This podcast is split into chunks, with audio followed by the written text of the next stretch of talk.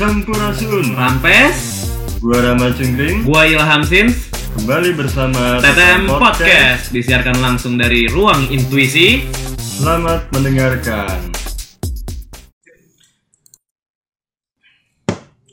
Ya, balik lagi bersama gua dan Ilham Sins. Terima es krim. Itu udah lama ya enggak? Nggak ini ya, tag bareng ya? Ya udah lama juga nggak tag visual nih. Visual ya? Bareng-bareng lama ya? Mau ngomongin apa? Mau ngomongin apa? Kita mau ngomongin gara-gara tweet kemarin cuy gua. Hmm? Ada yang nge-tweet gini. Gagal, coba lagi, gagal, coba lagi. Itu sampai panjang banget. Terus gua mikir gini. Kadang gak salah. Lu tuh nyoba di titik yang sama. Kadang ada kalanya lu harus mundur. Terus coba dunia baru. Hmm. Setuju gak dengan statement ini? Nanya gua? Ya. Gua lagi mengalami ini sih. Hampir sepuluh tahun gua berputar di bidang kamera-kameraan. Gua baru sadar, entah gua jenuh, entah ini juga gak bidang gue. Ya. Maksudnya tidak tidak bidang bidang yang seharusnya gue dalamin banget. Lu nggak nggak terlalu nyaman lah. Karena karena ternyata gue tuh anaknya bosenan. Ya, oke. Okay. Sementara fotografi atau videografi itu adalah salah satu harus yang lo tekunin dari awal. Lo harus benar-benar ngulik di situ ya. Betul. Jadi kayak gue cuma ngambil sekarang tuh cuma ngambil intisari pengembangan kreatifnya aja. Fotografi kan butuh itu. Ah. Videografi juga. Yang pelajaran itu gue ambil dan gue kembangin di bidang yang lain. Gue harus nyoba yang lain dan akhirnya gue lari ke podcast ini dari tahun kemarin tuh. Sebenarnya gue udah jenuh banget. Gue nggak mau ngambil kerjaan foto, gue nggak mau ngambil kerjaan apalagi video. Pokoknya lu udah menghindar aja dari situ ya. Iya, tapi kadang-kadang B U beda. Iya ya. Nah ternyata lo gue tuh ngetes, gue ngerjain pas lagi B U, ternyata hasil gue jelek parah. Jelek. Dibanding sama yang sebelumnya. Sebelumnya tuh gue gak B U, tapi gue ngerjainnya selalu prima gitu. Yeah. Ibaratnya. Sekarang gue B U dan ternyata pas lagi B U ini bukan kerjaan gue. Karena ya, lu udah tidak nyaman ada di sana. Atau kenapa yang ngerasain? Kalau gue sih bukan gak nyaman, nyaman sih nyaman, tapi ternyata tidak dijadikan untuk pekerjaan sih akhirnya. Jadi gue anggap kalau gue menjadikan si fotografi ini sebagai kerjaan ya gue gagal duluan. Udah gagal lah gitu karena ya lagi udah sepuluh tahun juga kan. Tapi kalau misalkan lu menjadikan itu sebuah hobi nggak gagal, karena gue bisa punya waktu untuk mikirin itu. Jadi hanya hanya berubah fokusnya aja.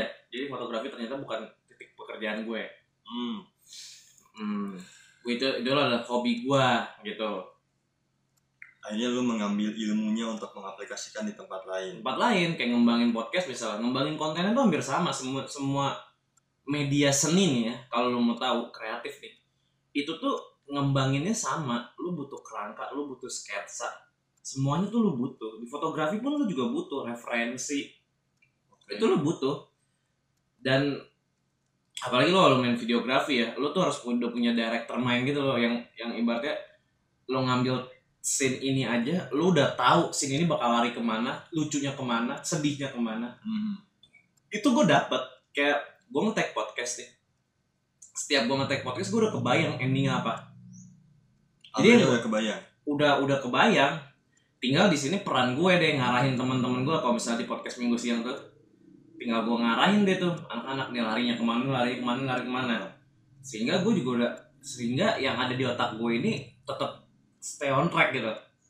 Sama kayak nge-tag obrolan meja makan juga sih, se-se-se-nggak seserius itu. Seenggak serius itu aja, itu tuh gue punya ini, punya lo tracknya udah tahu lah. Udah tahu arah jokesnya kemana, arah obrolannya kemana. Yeah. Itu yang bikin gue mungkin ngejalanin podcast ini tuh simpel banget akhirnya karena gue udah tahu kesitu-kesitunya aja. Jadi gue walaupun gue belum pernah merasakan properly dunia radio yang sebagai pekerjaan ya, maksudnya ya gue di radio juga nggak nggak seberapa ya, lama cuman uh, di sekolah kan ya nggak, gue di kampus juga, oh, di kampus juga masih main setahun lah.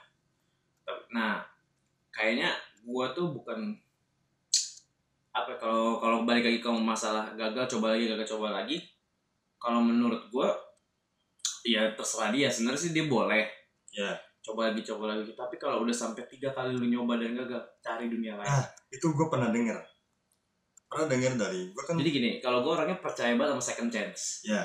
Everybody deserves second chance in everything.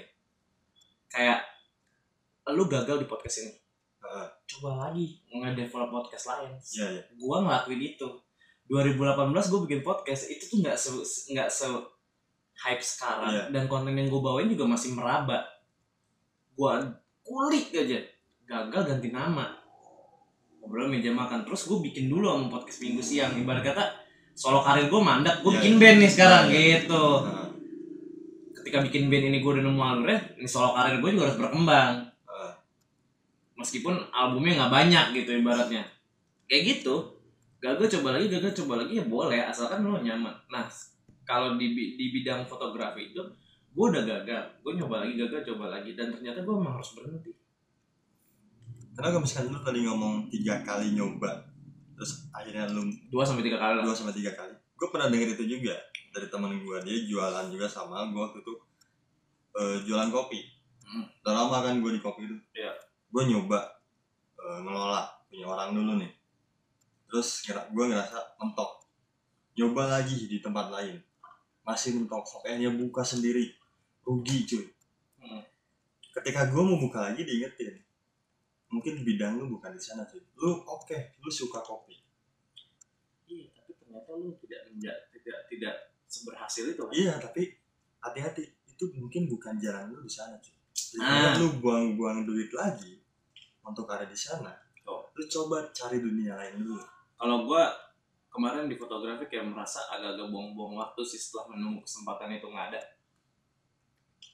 Kesempatan yang gue maksud adalah yang kayak tadi gitu, yang kayak gue coba nih harus sukses gitu, kesempatan sukses ya itu nggak ada, udah nggak ada lagi ya. Terus ternyata ya ibarat kata pemain bola udah kebanyakan cedera, pensiun lah. Gue sebenarnya udah agak-agak berhenti ngambil job itu, cuman ada satu dua teman gue yang masih percaya ya, ternyata pas kemarin ngeliat hasilnya oke okay, udah lanjut deh kontraknya gitu kalau ada lagi gitu kan ya. Tapi lu pernah nggak selama sepuluh tahun itu lu ngerasa jenuh di tengah-tengah? Gue jenuh memaksakan nyoba. Gue jenuhnya di dua tahun terakhir. Baru berasa, baru berasa. Gue gini, gue gini, gue hidup gue anjing kata gue. Lu pernah nyoba buat cabut? Baru sekarang kan gue nyoba cabut dan ternyata eh, baru tahun kemarin gue nyoba cabut sebenarnya dan berhasil ternyata. Oh. Dan ternyata gue membuktikan itu ketika gue B U ngambil duit ngambil duit dari kerjaan gue yang lama ini. Iya. Yeah. Ternyata emang bener gue jenuh. Gitu loh, kayak ada kayak ada stuck gitu. Karena gue uh, kalau ngomongin yang kayak barusan topiknya ya, pernah ada uh, cerita ini di Bandung sama jualan juga. Dia tuh sebelumnya tuh jualannya makanan cuy, nah. makanan berat. Udah tiga kali pindah tempat, ya ini udah ini tiga kali nyoba selalu gagal. Nah dia emang seneng banget tuh makanannya itu, dia seneng kuliner itu. Makanya dia jualannya itu sama, basicnya kayak gue. Terjun di sana. Sampai akhirnya dia ngerasa jenuh, ngerasa udah mentok. Dia nyoba jualan durian. Hmm. Sukses cuy. Nah, kadang celahnya lo har- emang harus nemuin sendiri tanpa diarahin ya sama Tuhan ya, kayak gitu. Lo di sini cuma ngasih perantara rezeki, lo harus kemana? Kesananya itu lo harus jalan sendiri. Hmm. Ternyata ketika gue gue pribadi ngembangin ini si podcast, ternyata jalurnya bisa kemana-mana ya, ya yang gue tahu. Bahkan sekarang kita ada lah ya satu wadah kecilnya yang mudah-mudahan sih bisa jadi gede gitu loh ya. Ya nah kalau misalkan gue selain di kopi ya, gue pernah cerita dunia marketing sih sebetulnya basicnya, yaitu ya, yang, kan market, uh, kalau kuliahnya marketing ya M L M terutama. Gue pertama gagal, kedua gagal, ketiga kali itu gue nyoba selama lima tahun. Terus terlepas dari guanya konsisten atau enggak, ketika emang gue e, ngasih apa tenaga lebih banget di sana, ketika gue kerja keras, emang gue belum bisa sampai sampai akhirnya oke deh, gue mungkin melihat teman gue di sini bisa sukses, tapi gue akhirnya mikir ini bukan jalan gue. Iya, gue mikir bahwa itu bukan jalan gue. oke, temen gue bisa sukses gitu, tapi bukan berarti gue juga sama. Itu yang satu lagi, kenapa banyak tuh temen-temen gue ngomong gini ke gue, lo tuh udah lama di fotografi dan orang tuh banyak belajar dari lo ke gue gitu ya. Tapi ya apa boleh buat, kalau misalnya gue udah jenuh, gue paksain jalan juga gak bagus. Benar. Mobilnya rusak, ini gue servis dulu. Ibarat kata gue sekarang bukan gue harus cabut dari fotografi, enggak, gue lagi berhenti aja sambil gue ngembaliin si apa ya, insting lah ya. Fotografi itu udah insting, intuisi, insting, ngebalikin intuisi dan insting itu. Gue akhirnya belajar banyak dengan ngembangin hal yang lain. Gue ngaplikasiin di yang lain. Ternyata tuh ketika gue bikin podcast, fotografi gue kepake di cover art, yeah, designing, kepake banget. Terus gue di videografi, gue udah tahu alurnya kemana karena gue udah sering juga nge-tag di pot, eh, di videografi itu. Jadi gue nge-tag apa-apaan juga udah tahu nih. Theater of mind gue udah main di sini nih. Pertama kayak gue gue tahu nih obrolan harusnya kemana. Yeah. Gue bakal sekeras mungkin ngarahin gue kesa ngarahin semua di show satu episode ini ke situ. Iya, strike-nya udah tahu intinya. Strike-nya gue udah tahu di situ gitu, dan ini pecahnya bakal di sini nih. Ini pecahnya bakal di sini nih. Jadi gue kalau memang mereka tidak bisa membuat momen itu pecah, gue membuat momen itu sendiri pecah. Itu yang gue pelajarin di videografi. Ketika lo nonton satu video empat menit, lima menit, yeah, itu pasti ada scene-scene yang bikin orang terpukau, dan lu nggak mungkin naruh itu di awal atau di akhir kan? Iya, yeah, tengah. Karena dalam konteks developingnya konten ya, lu tuh butuh building namanya, ngebangun. Tapi ada flow-nya, lu cepet atau lambat ya, seperti itulah. Itu gue pelajarin, dan itu di podcast tuh kepake Ram. Kepake banget ya. Ternyata ketika gue pindah ke satu jalur ini, gue gue berhenti dulu dan gue mengembangkan yang lain. Gue tidak butuh start yang lama buat ini gitu, karena pada basicnya gue tetap berkembang di bidang yang sama sebenarnya, di bidang yang memainkan fisik apa ya, otak gue tuh sama lah pokoknya. Gue bermain dengan cara yang sama namun di bidang yang berbeda, kalau nggak gitu kali bahasanya ya, lebih lebih ya, lebih kayak gitu ya. Maksudnya gue di bidang yang berbeda tapi gue tetap bermain dengan cara yang sama. Ibarat kata lu main bola pindah main futsal. Iya, iya. Ya menendang bola kan sama gocek bola sama, sama aja. aja. Hanya beda lapangan kecil sehingga lo fisik lo agak lebih disesuaiin aja. Iya, lebih capek sih kan. Ya ini lagi azan jadi kita cut dulu. Nanti dilanjut lagi. Kita lanjutkan episode selanjutnya. Eh, enggak episode, episode selanjutnya. Salah episode yang tadi.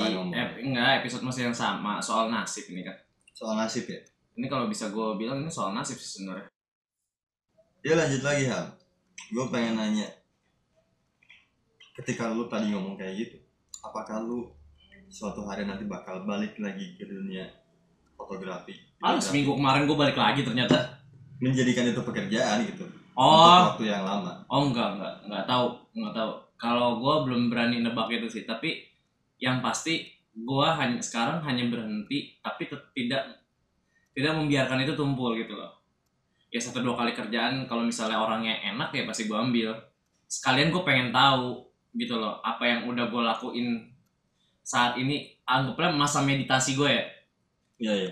Ini progresnya sampai mana, dan untuk tahu lo progresnya sampai mana, nah itu lo ambil lagi kerjaan-kerjaan itu. Gitu loh. Iya, karena gue juga merasa Amer ya, bro. Amer. Warnanya sama anjing. Amer. Apa? Gue ngerasa gini. Ada anjing. Dalam beberapa hal tuh memang lu memang kerja keras selalu jadi kayak gini ya. Gue gendutan deh. Ini emang badan lu emang segini cuy. Emang emang tebel ya. Emang tebel. Emang tebel. Dibanding gue, gue tebalnya cuma di perut doang. Terus ya ada uh, gue mikir gini. Gue kerja keras di sini. Gue ngerasa ini passion gue. Oke, gue senang di sini. Gue pasti mati-matian di sini, tapi hasilnya tuh masih segitu-gitu aja. Hmm. Itu tandanya dia dia merasa pede tapi dia tidak tahu bahwa zaman berkembang. Ya. Dan dianya tidak berkembang. Yang gue tangkap sih kayaknya kayak gitu. Karena biasanya orang-orang yang tidak orang-orang yang hasil segitu-segitu aja biasanya orang yang nggak berkembang sih, itu aja. Ya. Tapi gue Jadi gini, oh, berkembangnya nggak cuma skill ya, uh. teknik marketingnya juga dia harus berkembang. Iya segala macamnya. Iya harus berkembang. Segala aspek. Gue mikir oh mungkin belum waktunya. Sampai akhirnya gue mikir, kayaknya ini bukan bidang gue sih. Hah? Iya kayaknya ini emang bukan tempat gue di sini. Ya kadang-kadang ada manusia, kadang-kadang ada manusia yang digetok dulu bersadar. Eh, kayak kayak lu tadi pas bilang oke, okay. Jangan sampai terlalu pede. Lu ada di sana. Betul. Jangan jangan, karena gue melihat teman-teman gue karena terlalu pede di sana, akhirnya hasilnya segitu-segitu aja. Karena dia merasa di situ-situ aja, tapi dia dan dia juga merasa layak dapat gede, tapi ternyata dengan kepedean itu menutup keinginan diri dia untuk berkembang. Karena kalau orang udah over pede, biasanya dia tuh udah udah merasa gue tuh udah di puncak sehingga gue nggak nggak tahu lagi apa yang harus gue gapai. Yeah. Gue jalanin di track situ. Padahal ketika lu buka nih, ini habis awan mendung nih, yeah, habis yeah. mendung hujan, habis hujan itu dibaliknya pelangi. Yang itu kan mereka dia nggak lihat, dia udah keburu neduh duluan di situ loh, di track itu. Nah, ya anggapannya seperti itu lah. Mungkin kalau lo nggak ngerti, ya, ya paham, paham. Anggapannya seperti hmm. itu. Ketika dia ada di atas, dia merasa bisa semuanya, itu yang bahaya. Uh. Karena gue pernah ngutip gini, kalau gue di fotografi, gue ngutip si Anton Ismail, fotografer. Dia bilang, motret lah kayak anak kecil. Gimana yang bilang sih? Motret tuh kayak anak, motret lah kayak anak kecil. Uh. Karena anak kecil instingnya tuh luas dan dia oh, tidak. Kesana arahnya, iya, iya. Nah, kalau bisa lu di situ terus gitu. Karena ketika lu sudah tahu satu dua teori dan lu sudah dapat semua teori, uh. lu stuck. Karena semua yang lu potret akhirnya merajuk ke teori itu, ya. uh-uh. Akhirnya lu nggak berkembang. Betul, sama kayak orang kalau misalnya nge-tag podcast tuh terlalu scripted, kita tuh tahu, uh, tahu banget kerasa lah ya. Kerasa, alurnya di track dibikin tuh berasa. Makanya ilmu-ilmu yang seperti ini nih, ibaratnya kalau gue bilang ini ilmu media ya. Yeah. Ilmu media tuh ada ilmu yang berkembang yang yang di yang butuh elunya juga ikut jalan berkembang. Jangan cuman medianya aja. Iya, media yang berkembang sementara pendekatan yang lo pakai itu sama aja. Kayak gitu-gitu doang. Ya, ini lo mentok. Mentok gitu. Pada akhirnya. Menurut gue kenapa di di mana kenapa orang-orang ada yang sampai bilang hasil dia hasilnya merasa di situ aja. Situ aja. Karena menurut gue dia over P D dan ketika orang over P D itu sih itu pengaruh banget sih. Bahaya ya? Bahaya banget, karena menurut gue gak berkembang. Bu, nah itu, bukan, yang, uh, itu yang bikin gak berkembang, itu ketelan sama sama egonya dia diri. Iya, emang hmm. ego dan percaya dirinya itu bahaya banget sih. Gue tuh kalau bisa gue bilang, kalau ada hal baru gue kulik, aduh gue kulik. Tapi gue sayangnya, gue bukan orang yang selalu ingin mendalami sesuatu secara full gitu. Ya yeah. Nah itu kan cara cara lu dan cara gua menghadapi situasi ya, situasi yang sebenarnya nggak diharapkan, bukan yang kita harapkan, yang otomatis itu kan masalah. Masalah itu kan situasi yang bukan yang kita harapkan, tapi secara gambaran luas, secara general, lu ngadepin masalah tuh kayak gimana? Oh ngadepin masalah kayak gimana maksudnya? Kan semua orang tuh pasti punya masalah. Menurut gua bahkan hidup itu masalah. Hmm. Hidup itu masalah sih. Karena mata gue indah, indah suara. Anjing bohongan bego ini big. Ini Bicola campur Fanta tuh. Amer-amer mah cuma dari P M S. Enggak, karena gini. Hidup tuh masalah hmm. karena sekecil apapun lu pasti ada masalah di sana. Ya bagi gua lu hidup juga lu masalah. Iya gitu. Kayak misalkan mau nyari rokok, enggak ada korek, masalah ya? Masalah. Iya, kepengenan lu buat ngerokok apa enggak kan juga masalah iya. buat lu. Jadi enggak kesannya lu ada kendala di sana gitu, lu harus cari ininya, pemecahannya. Nah, maksud gue tuh tiap orang kan punya caranya beda-beda. Betul. Uh, menghadapi masalah. Ada yang dari awal tuh langsung nolak. Heeh. Uh, uh. Gua enggak mau punya masalah ini. Yang akhirnya kadang-kadang enggak ketemu solusinya. Karena dia fokusnya nolak masalah itu. Hmm. Nah menurut lu kayak gimana tuh orang-orangnya? Maksudnya orang-orang yang kayak tadi tuh uh, atau misalkan lu deh ngadepin masalah tuh kayak gimana caranya? Kalau orang-orang yang itu buku dulu nih. Orang-orang itu dulu deh. Kalau orang-orang itu mah iya dia lupa kali ya tentang tentang tentang dasar kehidupan ya. Dasar kehidupan nomor satu kan seiring bertambah usia lo kan bertumbuh besar. Iya. Yeah. Harusnya yang dia ambil tuh intisari itu. Bertumbuh besar tuh nggak cuma badan, pikiran dan batin juga harus bertumbuh besar. Kalau misalnya dia memecah, bagi dia dia hidup pengen nggak ada masalah, menurut gue salah besar sih. Ya hidup. Ya hidup. Iya. Lo nyari makan aja masalah buat lo sebenarnya. Iya. Itu problem, common problem sebenarnya. Suatu masalah kehidupan untuk begini loh. Sebenarnya bernafas aja menurut gue tuh lo memilih untuk bernafas apa enggak. Nah benar, cuman itu alam bawah sadar aja yang menggerakkan. Betul, harusnya diambil tuh alam bawah sadar itu. Jangan biarkan alam bawah sadar itu mengendalikan lo, tapi lo yang mengendalikan yang alam bawah sadar lo, karena lo manusia seutuhnya yang punya. Iya. Jadi kayak menurut gua hidup nggak ada masalah tuh menurut gua dalam dalam dalam lo nggak sadar aja itu sebenarnya masalah. Iya kan lo sadar nggak sadarnya memilih. Iya. Memilih. Iya. Jadi buat gue kalau hidup dia pengen gak ada masalah, jadi hidup lo udah mati aja bro. Iya bener gue, bener mati aja lah. Nah kalau misalkan lo caranya gimana? Ya, gimana apanya menjalani masalah? Uh-huh. Ya selesain lah, udah paling gampang itu mah. Gini loh, gue tuh orangnya ngulik. Ya. Jadi kadang-kadang kalau bahasa jeleknya dan songongnya, sebisa mungkin gue ada di masalah. Jadi masalah. Betul. Menari dan, di tengah badai. Betul. Dan gue seneng itu. Gue tuh mendung mendung yang selalu dirayakan. Iya. Gua nah itu maksud gue. Cara lu tuh yang kayak gitu-gitu. Nah gini ya. Ini tapi tapi gue nggak tahu ini ini relate ke semua orang atau nggak. Tapi tuh kalau lu lahir sebagai anak tengah, masalahnya jauh lebih banyak sebenarnya. Perdebatan batinnya jauh lebih banyak. Lu tuh bakal bakal belajar untuk menyimpan masalah lo sendiri dari dari kecil, mungkin menurut gue. Yeah. Soalnya di atas ada abang lo, hmm. di bawah lo harus menyelesaikan juga masalah adek lo. Oke. Okay. Sehingga gue harus membantu abang gue dan juga gue harus membantu adik gue itu yang dimana gue harus menyelesaikan masalah gue sendiri. Kayak gue tuh, menurut gue hidup kalau nggak ada hujan nggak bagus, nggak seru ya. Iya. Tapi ya, jadi, jadi lagunya Red Cinta kan di padang pasir eh di padang pasir yang tandu sih gitu. Ya, karena gue juga berpikir hal yang sama. Ya, ketika, ketika gue tuh pokoknya intinya gue anaknya tuh seneng menari di hujan lah. Ya, ya. Menari di tengah badai. Menari di tengah badai itu. Gue gue kalau kata Barasuara tuh band-band band Barasuara tuh gue adalah penunggang badai. Tapi serius memang dalam dalam ini ya, dalam harafiah ya, gue tuh memang di situ ada masalah kayaknya gue biasanya ada di situ untuk menyelesaikan itu, untuk atau gue yang buat gitu loh.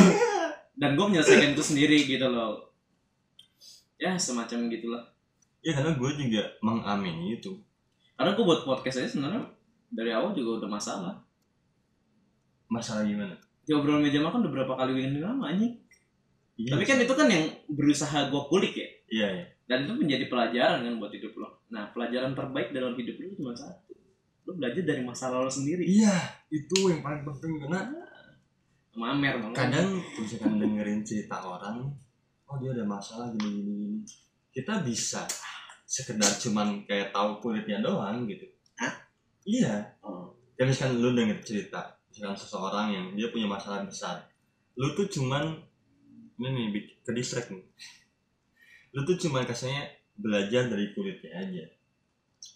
Gini tapi loh, ketika lu ada di sana, hmm. ya lu belajar semuanya aja. Kalau kata bapak gua filosofinya durian, di luar memang kelihatan tajam, hmm. coba lu makan buahnya enak lah. Enak. Nah gitulah, itulah hidup. Nah, kalau lu nggak punya masalah dalam hidup, hidup lu kayak jeruk, asam-asam aja. Hmm. Iya, karena ngebukanya aja gampang. Makanya buah yang enak pasti buka buah yang semakin sulit untuk dibuka. Salak, duren, salak, iya. Manggis. Manggis keras banget loh. Nah ya kan, iya sama kayak makan gini loh. Orang kadang-kadang merasa lebih mewah makan kepiting dibandingkan makan daging biasa. Kepiting itu susu bukannya padahal. Emang, tapi enak banget. Nyakit. Bahkan menurut gue da- dagingnya dikit cuy. Iya, tapi enak buat orang. Tapi karena dagingnya tuh enak. Makan kepiting tuh enak menurut gue. Makanya menurut gue ketika gini lah, kalau ngambil ngambil masalah gini, kalau hidup lu nggak ada masalah, menurut gue lu nggak maju. Negara nggak ada masalah, negara tuh nggak bakal maju. Sekarang gini, negara-negara yang sudah sudah anggapannya bermaju, sekarang stuck di situ aja. Contohnya Eropa. Ya. Yeah. Stuck di situ aja, akhirnya dia ngejual pariwisatanya yang nggak ada apa-apanya anjing. Gila, orang selesai, masih Pak. Jangan emosi. Orang masih ngejual dua belas juta, tiga belas juta, dua puluh juta, bikin bikin visa sepuluh juta apa kemarin mah gua tuh sayangan lo. Buat ke Eropa yang jelas-jelas lo bisa ngeliat itu di puncak gitu loh. Iya, ya. Nah kan kayak gitu. Menurut gue agak nggak logis, agak ya sebenarnya gini. Pelajaran terbaik dalam hidup itu terbaik lagi masalah lo sendiri. Iya. Bagaimana cara lo menyelesaikan itu lo itu adalah tolak ukur sebagai se, segimana lo dewasa sekarang. Gue jadi ingat uh, omongan bokap gue. Gue waktu dulu bandel parah cuy. Iya, bandel parah. Iya, kayaknya di sepuluh T T M podcast awal juga kayaknya udah udah ketahuan ya. Udah ketahuan lo ngapain aja. Nah, bandel, tapi bokap gua itu enggak pernah marah sekalipun. Enggak pernah marah sekalipun.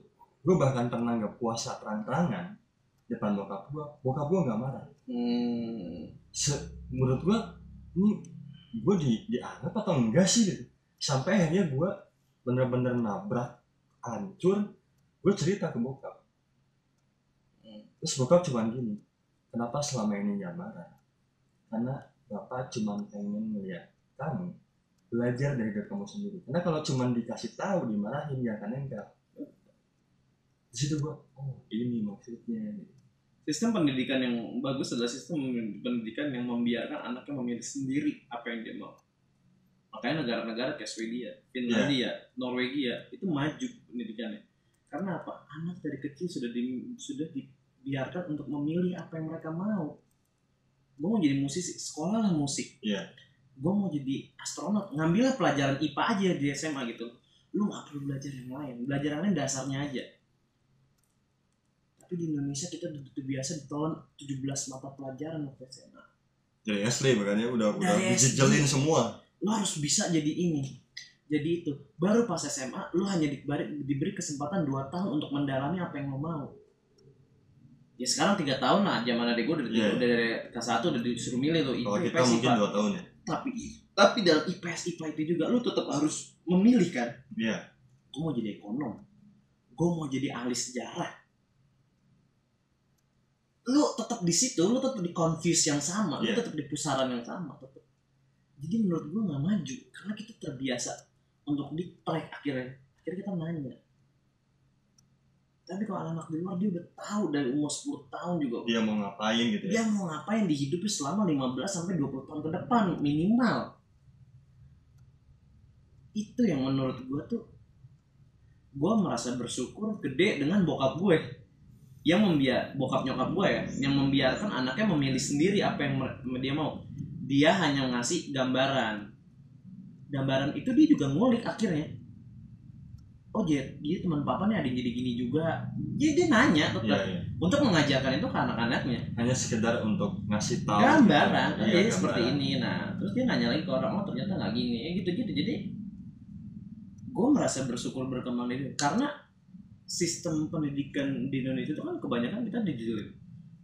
Lo ngeliat nggak perbedaan? Kalau gue nih boleh sombong ya. Kadang-kadang anak-anak yang sekolahnya biasa jauh lebih benar dibandingkan anak-anak yang mondok. Iya, benar. Iya nggak? Karena anak-anak yang sekolah biasa, dia hanya dikekang di sekolah. Pulang dia udah milih jalan sendiri. Iya. Gue mau balik, gue mau mabuk, terserah. Iya benar. Tapi kalau misalkan dia asrama, manusia tuh sebenarnya nggak beda jauh sama binatang taman safari. Semakin dia dikunci, semakin dia pengen keluar.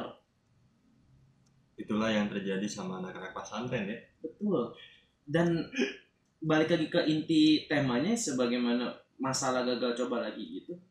Kalau lu tetap masih ada di pusaran yang sama dan lu nggak berani keluar, lu ya, sama aja ngurung diri lu sendiri dan masalah tuh nggak bakal selesai ya, sebenarnya. Ya itu poinnya. Karena kalau buat gua, cara gua itu justru menikmati masalah itu daripada gua capek-capek menolak bahwa gua saat ini lagi ada masalah. Gua lebih baik mengamini itu. Sama, gua juga kayak kondisi gua sekarang yang bisa dibilang keuangannya ya kita nggak kerja lah gitu ya, sejak kayak orang gitu ya nggak punya pekerjaan tetap, freelance freelance lah ya, hmm. boncos lah ya keuangan uh. keuangan kita tuh. Tapi gue tidak tidak pernah tidak pernah mengalami sedepres di saat gue boncos, gue tidak ma- tidak mengalami periode depresif. Yeah. Teman-teman gue yang gawe gajinya udah enam juta tujuh juta, titik aman lah ya untuk umur dua puluh empat dua puluh lima mah. Aman banget buat masih bujang ya. Tahu enggak curhatan tiap hari gue apa? Capek gue gawe segala macam. Nah, berarti kan ada di sisi yang lo bilang tadi. Uh. Kita tuh terlalu menikmati prosesnya. Dan kalau bisa dibilang juga berkembangnya ilmu juga banyakan kita. Ya, karena mungkin, kita setiap ya. hari yang namanya orang freelance ketemunya orang baru. Iya. Kayak kita di teman-teman anak-anak podcast ketemunya anak baru. Ya karena ya kita mengamini keadaan ini, tapi akhirnya kita ngulik gitu. Betul. Daripada kasar kita apa ya berusaha menolak, anjing gua harus kerja harus kerja gini segala macam. Tapi gua ada stuck di situ. Gua gitu. Ada perasaan itu sih, kayak gua harus kerja kerja tapi semata-mata kebutuhan material. Iya. Jadi gua ambil nih kerjaan apa aja uh. kayaknya. Tapi untuk untuk untuk bilang ya mendingan duit dulu dibandingkan lo kayak gini gitu, kayak kita nah, gitu iya. Mendingan kayak kita dulu. Kita nikmatin nih sekarang nih masa-masa kayak gini. Tapi dengan satu syarat, kita gak boleh yang kayak gini-gini keulang dua kali. Iya betul. Itu nah itu kan sebenarnya udah bentuk penyelesaian masalah lo. Iya. Caranya aja yang belum ketemu. Caranya ibarat aja. Kata lo matematika ini pilihan ganda nih. Mm-hmm. Sebenarnya jawabannya ada kan? Udah ada. Cari dulu caranya cuman supaya bisa tahu jawaban yang paling tepat yang mana. Hmm. Hidup ini A B C D memang pilihan ganda. Lo kesini kesini kesini sebenarnya sama aja. Iya salah-salah bener-benernya lo ketahuan di akhir kan. Ketahuan ya, di ya, akhir ya. Lo gitu. Ya makanya gue tuh lebih nyaman menyebutkan bahwa daripada gue capek-capek nolak, gue hari ini lagi ada masalah. Bahkan misalkan hal yang paling sederhana, gue misalkan hari ini lagi sakit hati dalam bentuk apapun ya, bukan cuma masalah cinta doang. Gue lebih baik mengamini itu bahwa oke, okay, gue lagi sakit hati, oke, okay, gue lagi kecewa. Gue hmm. nikmati itu, gue nyelam sekalian. Hmm. Ketika gue nyelam, gue menikmati itu, akhirnya gue tahu gue harus melakukan apa. Yap, betul. Lu jadi kayak sadar ya? Iya. Uh-uh. Ketika misalkan gue lagi sakit hati, daripada gue berusaha nolak, enggak, gak bisa, gak bisa kayak gini. Daripada kayak gitu, mending yaudah mah, diaminin aja gitu aja. Ngapain berusaha keras-keras nolak dan akhirnya bikin lu mentok di sana. Betul. Ya ya ngapain juga lu ber, lu muter-muter di situasi. Iya. Makanya gue kadang bingung tuh sama orang Amerika tuh balapannya demen banget kayak NASCAR yang cuma bulat-bulat oval. Apaan sih? Kayak gak rame. Anjing, mendingan juga orang Jepang drift tuh turun gunung atas gunung. Gue mendingan nonton rally gitu. Seru gitu atas ke bawah, ada tantangannya, lingkungan ada, lurusan ada. Itu hidup tuh harusnya kayak gitu. Uh. Lu mau jadi orang Amerika? Gak cuma motor-motor situ doang ya? Iya, sekarang lu lihat gitu. Seorang Amerika tuh, United States itu pergaulannya kan di situ-situ aja deh. Ya memang. Itu perbedaannya. Tapi kalau menurut gue ya, ini agak-agak rasis. Cuma menurut gue jadilah orang Tiongkok sebenarnya. They're everywhere bro. Nah, bener sih, bener. Anjing! Harusnya orang Indonesia tuh bisa kayak gitu. dua ratus enam puluh juta orang. Masa iya gak bisa bikin anak di mana-mana? Yeah, yeah. Bikin ras sendiri. Gila. Sekarang lo ngeliat orang Perancis ada di Indonesia, orang Jerman ada di Indonesia. Harusnya tuh orang Indonesia tuh bisa di mana-mana. Hmm. Sekarang kalau ngeliat stats juga paling orang-orang yang bisa ke luar negeri itu paling cuma orang-orang yang S dua. Kamu orang ya privilege-nya lebih yeah, lah. Iya, yeah. Iya. S tiga bahkan dia. Ya orang kayak kita mana bisa. Cuman kalau lihat orang Cina anjing, orang-orang kayak gitu, orang-orang enggak punya kerjaan kayak kita, bikin toko. Jualan gitu ya. Asli. Apapun dijual. Kalau gak ada gitu. Maksudnya bukan berarti rasis, cuman lu belajar dari Iya, belajar ya, dari mereka gitu ya. Belajar dari yang seperti itu. Mereka berarti willingness untuk menyelesaikan masalahnya tuh ada. Ya kalau gue gak sukses di negara sendiri, ya gue harus keluar. Iya. Ternyata mereka sukses di luar kan? Benar, benar. Itu yang harus kita pakai. Ya itulah makanya kenapa harus ibarat apa ya? Sesimpel gini. Kita berdua tuh sama-sama pernah merantau lah. Gue pernah ngerantau di Bandung dan lo sekarang ngerantau di sini. Iya. Iya kan? Benar.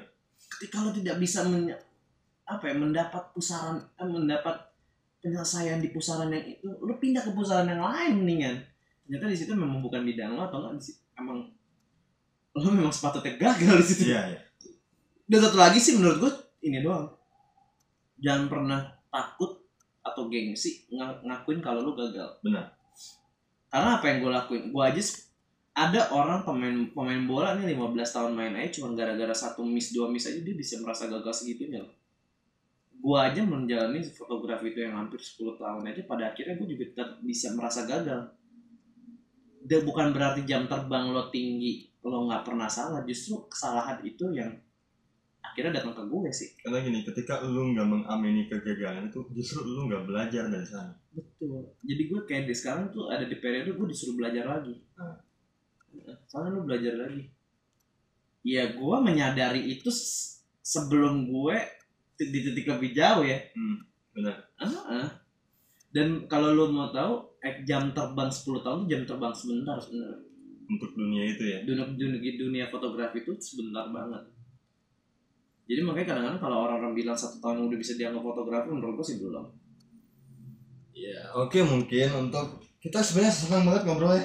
Enak banget ngobrol, cuman kita harus cut dulu. Kita mungkin akan lanjut di episode-episode episode selanjutnya Depan. Ngomongin hal-hal serius ini ya, walaupun masih ada aja kayak gini-gini nih bercanda selalu anjing.